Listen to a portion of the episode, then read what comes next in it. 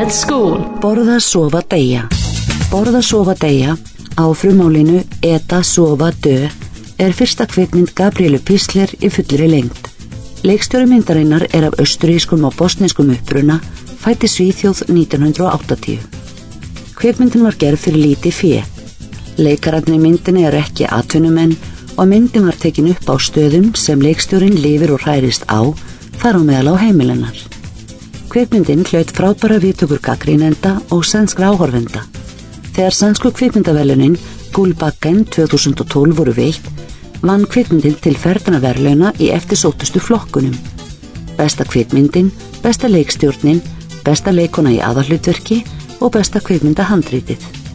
Viðfónsefni myndarinnar, gæði hennar og efnistök leikstjórans urðu til þess að haldin var sérstök síning á myndinni á sænska þinginu.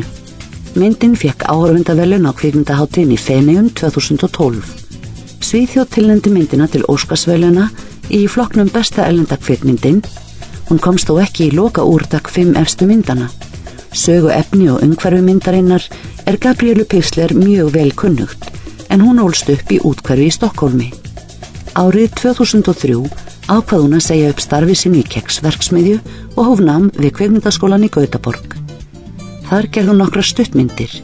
Svo þekktasta er lokaverkefnennar frá 2008 Skrapsur, Scratches.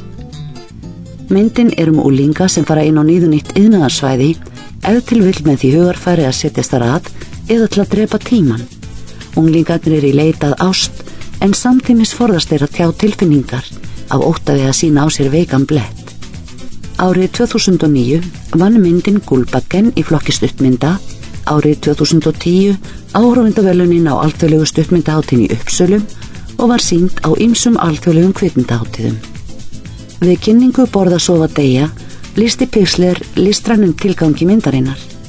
Að gera kvikmynd um samfélagshóp sem er tekir væntum en skammast mín þó stundum fyrir að tilheyra. Svíþjóð á í erfiðu sambandi við sjálfsmynd sína þegar kemur að málöfnum innflytjenda og pólitískra hælisleitenda. Ég vil taka þátt í að endurskapa sjálfsmynd Svíþjóðar. Saga aðalpersonunar snýsta miklu leiti um sjálfsmynd hennar og hvernig aðri sjá hana. Myndin lýsir veruleika margs ungs fólks á tímum efnaðskreppu í Evrópu, þar sem atunleysi ríkir og innbyrðis átök í samfélaginu fara vaksandi. Mér langaði líka til að fjalla um persónlega málefni og sína samband feðgina sem er ólíkt því sem sínt var á kvítatjaldinu þegar ég var stelpa. Vegna stílbræða Pissler hafa margir gagrinendur bórið hana saman við Dardenne bræðuna. Hún er stolt af því þar sem þeir hafa verið henni fyrirmynd. Aðri leikstjóra sem hafa haft hvað mest áhrif á hana eru Claire Denis, Wong Kar-wai og Milos Forman, Michele Marangi.